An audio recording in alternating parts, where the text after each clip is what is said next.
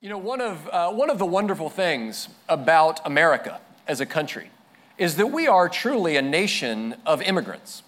We are a nation where everyone is ultimately from somewhere else, right? Apart from those of Native American descent. Florida, of all of the American states, maybe more than any, is a state where everyone is from somewhere else. You can, you can have an entire conversation with somebody just around the question so, how did you and how did you, your people, end up in Florida, of all places, this swampy, hot little peninsula? How did you get here? We are uh, a state of immigrants. You know, my family, we have our own story. My uh, great grandparents uh, came over here from Bohemia, from what's now the Czech Republic, uh, seeking a better life for themselves. My great grandfather, was a, a, carpenter, a cabinet maker, first settled up uh, in uh, Grand Rapids, Michigan, working in a furniture factory, nearly died in a blizzard one winter and said, you know what? We're going to Florida. no more blizzards. Uh, we, are, we are headed to Florida. I have, an, I have another friend uh, who pastored in Florida uh, who his family were Armenian. And they fled uh, in the midst of the Armenian genocide of the last century. His ancestors, it literally became a question of do we stay here and die? Or do we get out? Do we try to find a way to, to, to leave death and go towards life? And they were bounced from one country to another country before eventually making their way to America and then eventually uh, to Florida. Everyone is from somewhere else. And you know, the kingdom of God is a lot like that. Everyone in the kingdom of God, in God's people, at some point looked to themselves and looked to God and said, I cannot stay where I am. I'm looking at my own country, my own culture, and I'm seeing that it's choking the life out of me.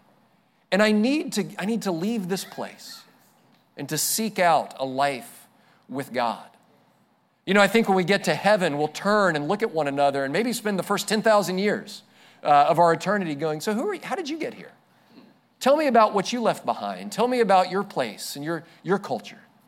Because everybody will have been from somewhere else. Maybe you'll, uh, at some point through the multitudes, find your way to Abraham and you'll say, Abraham, tell me about what you left behind to get here. And he say, well, let me tell you about what life was like in Ur of the Chaldeans in the middle of Mesopotamia, where we had power and we had wealth, but God said, leave this place and go to a land that I'll show you. And I had no idea where he was taking me.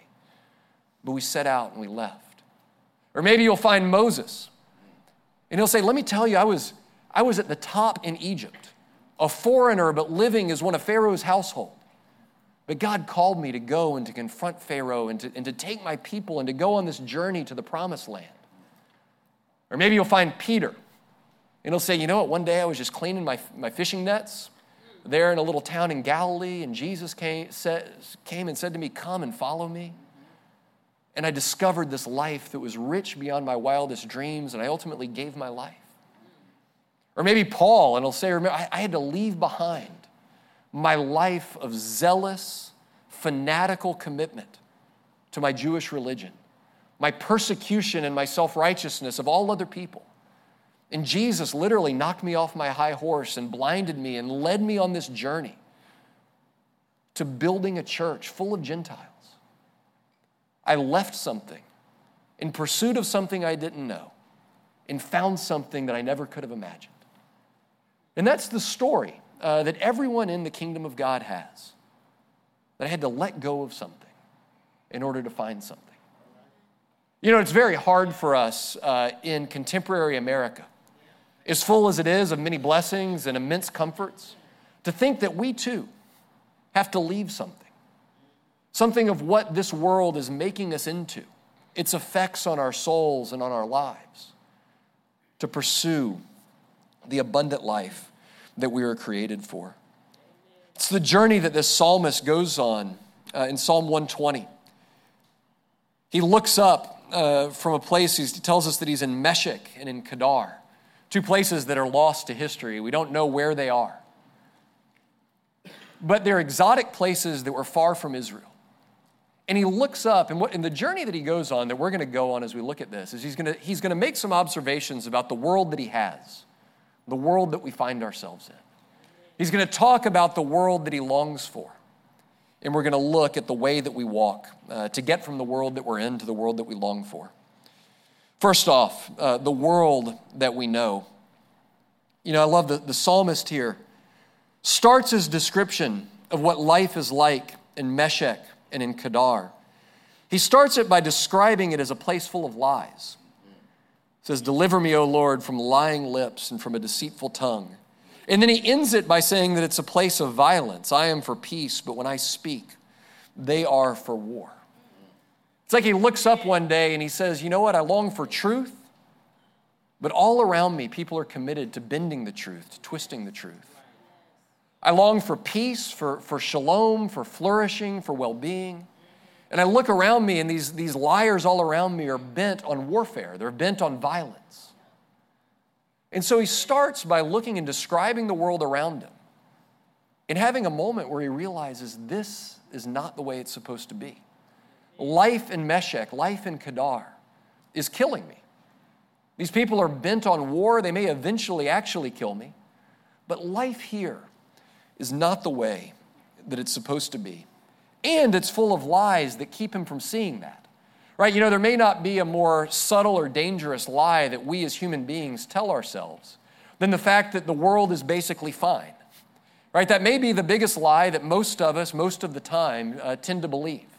That the world is basically fine, that people are basically good, that, you know what, if, we, if you just give people enough time and enough resources, eventually we'll solve the problems of this world. Right? If you give us enough time and energy, we'll figure out our way towards world peace. That maybe the next medical advancement will, will prolong our lives and postpone death. Right? Maybe the, uh, maybe the next promotion that comes into our lives will finally give us the stability and safety that we've longed for. Maybe the next election results will finally bring in justice and peace. One of the biggest lies that we tell ourselves is that we can basically manage this. That we're resourceful enough, that we're good enough, and that we're basically everything's going to be fine. I don't know how many of your conversations go like this with the people in your life. Dave, how are you doing? I'm fine. I'm fine. Busy, a little bit worn out, need a break, uh, but you know what? I'm fine. I would guess that on a superficial level, about 90% of my brief conversations go somewhat like that. Everything's basically okay, just, just worn out, just a little tired, working too hard. And this psalm is an invitation to us to look around us, to look at ourselves, and to admit that things aren't nearly as fine as we'd like to believe that they are. That when we say we're fine and just a little bit busy, that busyness isn't just a result of, of too many demands at work or the pressure of parenting or, uh, or, or any of the circumstantial stuff in our lives. That it's driven more often than not by a deep anxiety and unrest that will always be toiling, that'll always be busy, that keeps itself busy because everything around us and everything within us is not the way that it should be. Eventually, uh, the world around us, bent on lies and bent on violence, starts to squeeze us into its own image over time, right? You can't live in a place uh, that's been on lies and, and maintain a posture of truthfulness for long, right? You can't for long be a, be a peacemaker in a world that's trying constantly to attack you. In the same way, you can't live in a consumer culture forever until you start to become greedy and bent on your next acquisitions. Right? You can't live in a hypersexualized and if that's a word, world for long uh, before you start to be molded into its image as a lustful person. This world, uh, left to itself, you are not going to drift on your own towards being a wise, prayerful, contemplative, and reflective person. If you're married, your marriage isn't going to drift on its own towards being one marked by honesty and intimacy and tenderness. Right? That over time, life in this world starts to exert its corrosive influence on our souls, on our relationships, on our life with God. I love the way that the prophet Isaiah puts it in Isaiah chapter 6 when he beholds a vision of God. He says, Woe to me! For I am a man of unclean lips, and I live among a people of unclean lips. Right? He's saying, so I live in this people of unclean lips, but I can't say that I'm not a part of the problem. I'm also a person of unclean lips. I'm a liar. I'm a gossiper. I'm a slanderer. That the problem is within me as well. And most of us go most of our lives blind to this fact. And it takes the intervention of God, it takes the revelation that only God can bring to get us to eventually see life for what it is to get us to see that life, uh, that we are being lied to about life in this world, that we're made for something more, that we're made in the image of God, that we're desired for a relationship with God, that He loves us, that He pursues us, that He sent His Son for us. When we start to see this, this story of God and its clarity, then our eyes are open to look around us and to see the lies that we've believed about what our lives have to be. At some point, we have to wake up to the reality of the brokenness around us. One of my favorite stories of this in the Bible is that moment when the prodigal son, remember him, the, the boy who left the home of his father, seeking out life in a far country. And we're told that he squanders his wealth uh, on parties and on women. And then one day, uh, having worked himself into abject poverty and slavery, and he's eating pig slop out of the animal troughs. And then he looks up to him, uh, he looks up in this moment of clarity and says, What am I doing here? I've abandoned life at my father's house. I've abandoned his wealth and his provision and his love and his grace. And it tells us, uh, Jesus says in the parable that in that instant he came to his senses and he got up and he said, I need to go back to my father's house. The journey, the journey starts with a realization that we can't stay where we are that we've been dehumanized and we've been degraded. And we remember that we were made for more than that. We were made for our Father's house, we were made for life with Him. Will you, uh, will you name the ways that you are not fine? At the beginning of this summer, at the beginning of this journey, will you be honest enough to look at your life and say, you know what, no, it's not fine. My marriage isn't fine. My prayer life, it's not fine.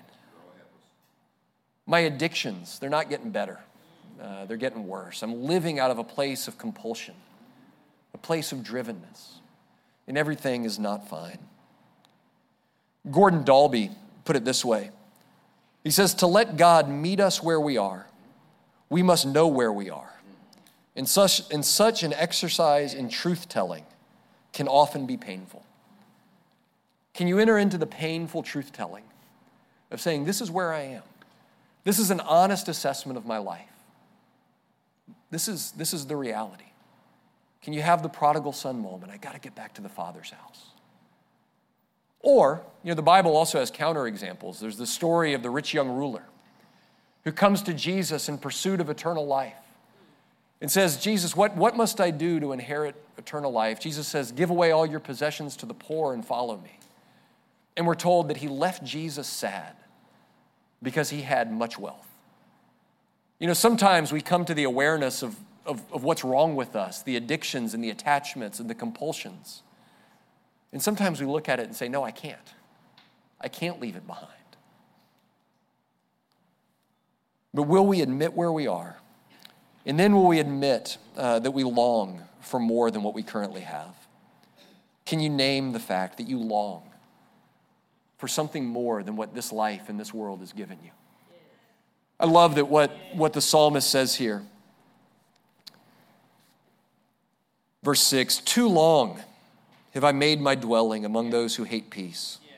I am for peace, but when I speak, they are for war.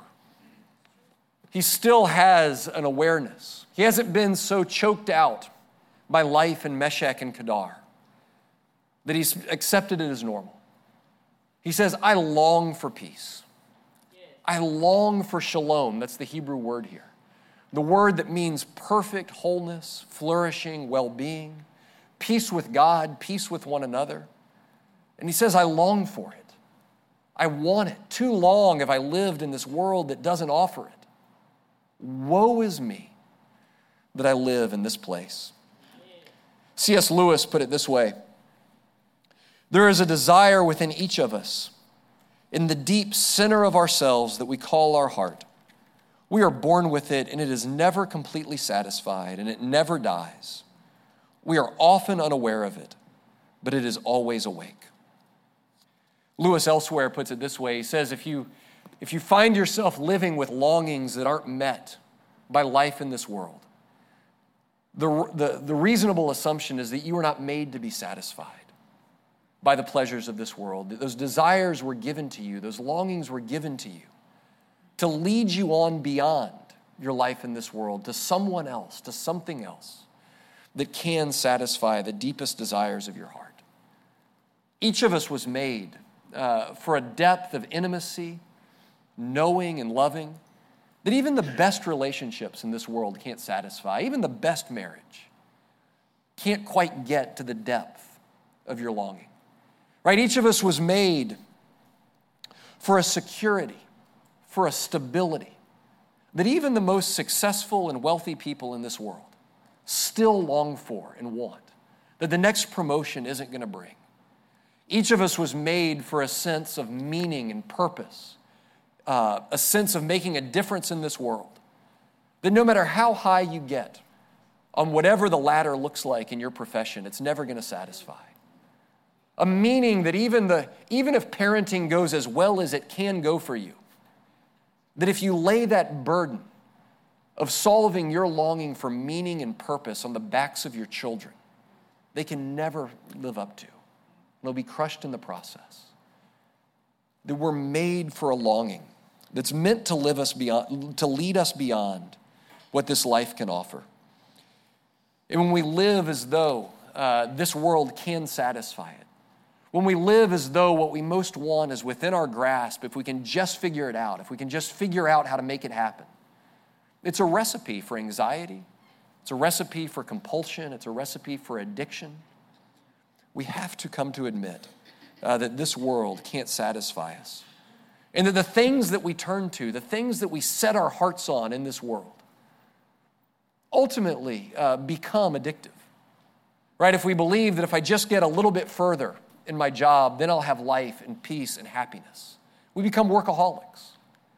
Right? If we believe that if I can just get my children to turn out the way that I want them to, we become compulsive. We become anxious. We read every parenting book that, get, that hits the bookshelves without ultimately solving them. If we believe that if we just can find pleasure and escape from the pressures of this life, we become addicts to the substances that this world offers, to, to pornography, we become addicts. Gerald May put it this way uh, in his wonderful little book, uh, Addiction and Grace. He says, psychologically, addiction uses up desire. It's like a psychic malignancy, sucking our life energy into specific obsessions and compulsions. That's what all of those counterfeit longings do. And Jesus invites us, Jesus invites each and every one of us to lay down those addictions to lay down those compulsions and to go on this journey to what matters most, to what we most long for, which he tells us is ultimately a life of communion with God, a life with God. Listen to this invitation from Jesus. Matthew chapter 11. Come to me, all who labor and are heavy laden, and I will give you rest. Take my yoke upon you and learn from me for I am gentle and lowly in heart, and you will find rest for your souls. For my yoke is easy and my burden is light. Come to me, you burn out, exhausted, weary, and heavy laden people. People who are worn out uh, by trying to manage your own life. People who are worn out chasing escape in your latest addiction or obsession. People who are worn out chasing after a righteousness and a goodness of your own. Come to me, and I will give you real and lasting rest. It's not to be found anywhere else. G.K. Chesterton, uh, one of my favorites, put it this way He said, Every man who knocks on the door of a brothel, knocks on the door of a whorehouse, is really looking for God. What a ridiculous place to look for God. And yet, it's the offer of embrace, the offer of escape, the offer of comfort, that is a counterfeit for what we're made for. Come to me, all you who labor and are heavy laden, and I will give you rest. Well, how do we do it? How do we leave the world that, that we're in and seek the world that we're after, the world that we long for in Christ? How do we walk uh, that journey with Jesus and towards Jesus? Well, the biblical way that the biblical authors describe the steps, it's not, it's not a lot of steps. It's not do this, then do this, then do this. But the name that the, the biblical authors give more than any other for the first step is repentance. Repentance. It's a big word, uh, but it simply means turning. Turning away from the sinful life in the world that we've experienced, from the things that we think we can't turn away from, from our attachments and compulsions, from our sin.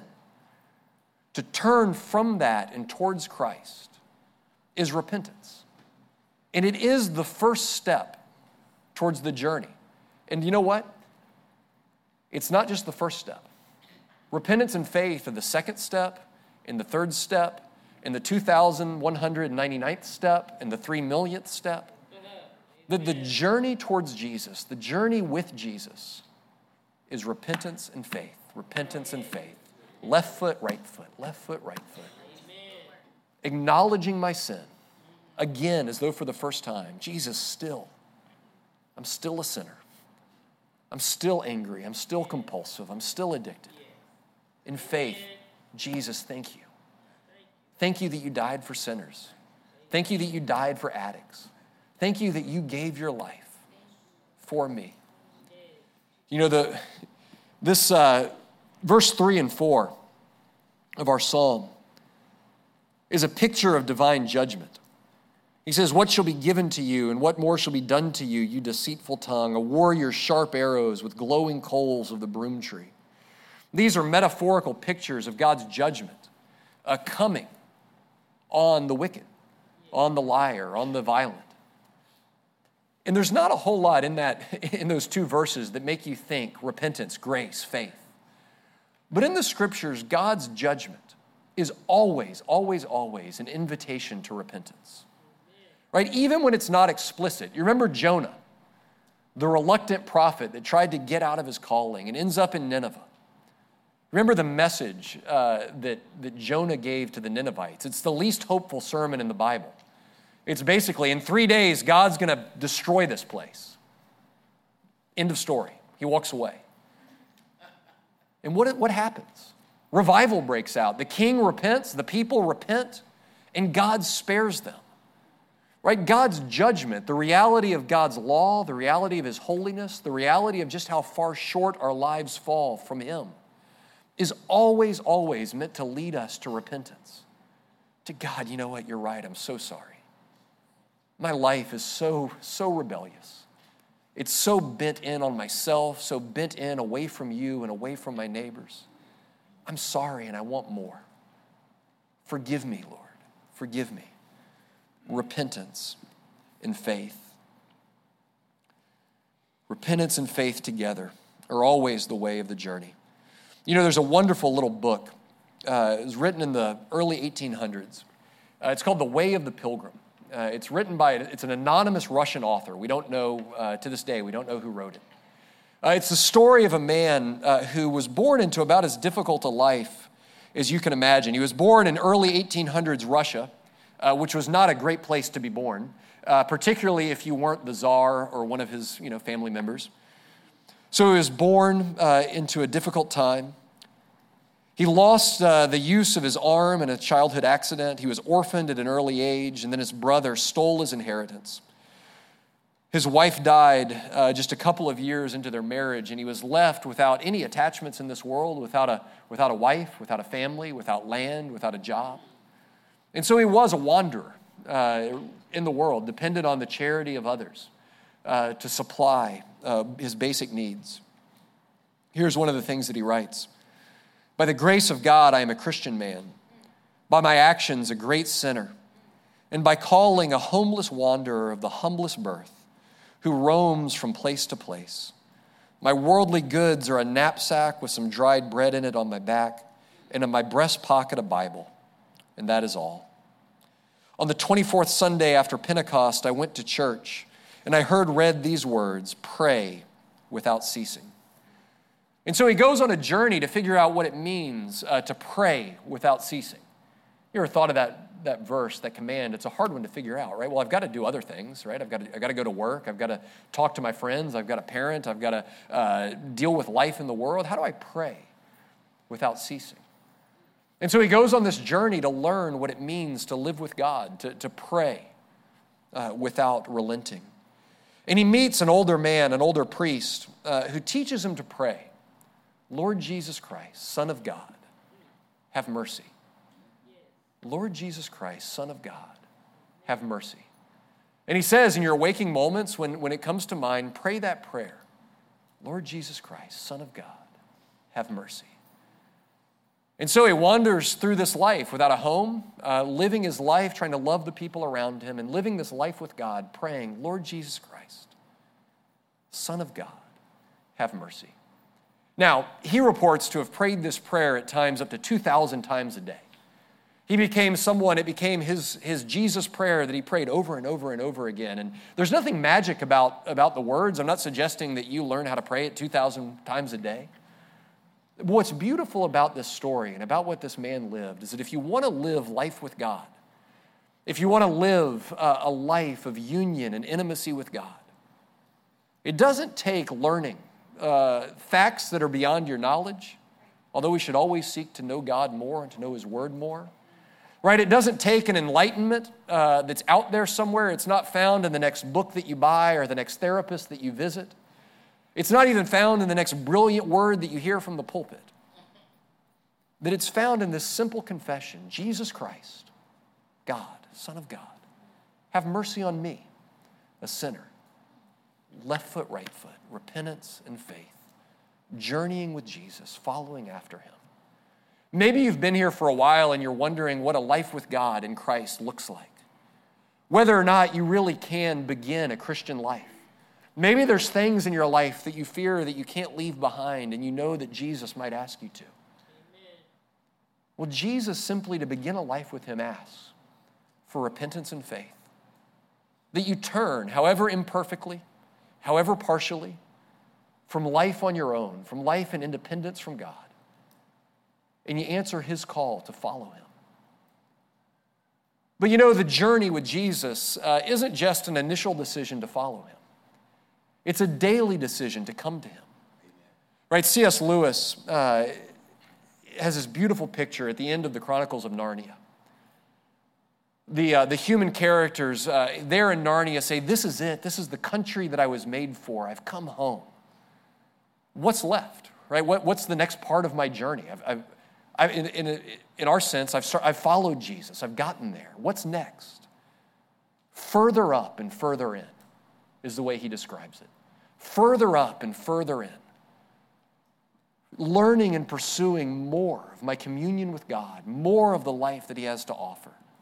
Further up and further in, not moving on from His grace, not moving on from the gospel, but into it more and more, further up and further in, by honest repentance and heartfelt faith. Let's pray.